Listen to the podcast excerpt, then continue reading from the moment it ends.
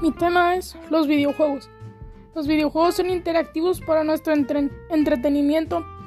Puede ser con mandos si lo juegas en consola, teclado si lo juegas en computadora, touch si es en smartphone o tablet. Nos ayudan a liberar estrés, también nos ayuda a la agilidad mental, también podemos comunicarnos a través del juego o también hay simuladores que nos permiten estar dentro del juego. Y hace muchos años el arcade y lo podías encontrar en establecimientos de ocio. Y a través de los años fueron implementados los videojuegos.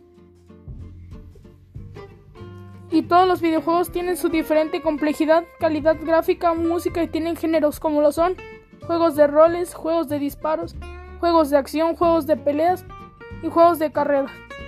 Y nos sirven para la habilidad automotriz.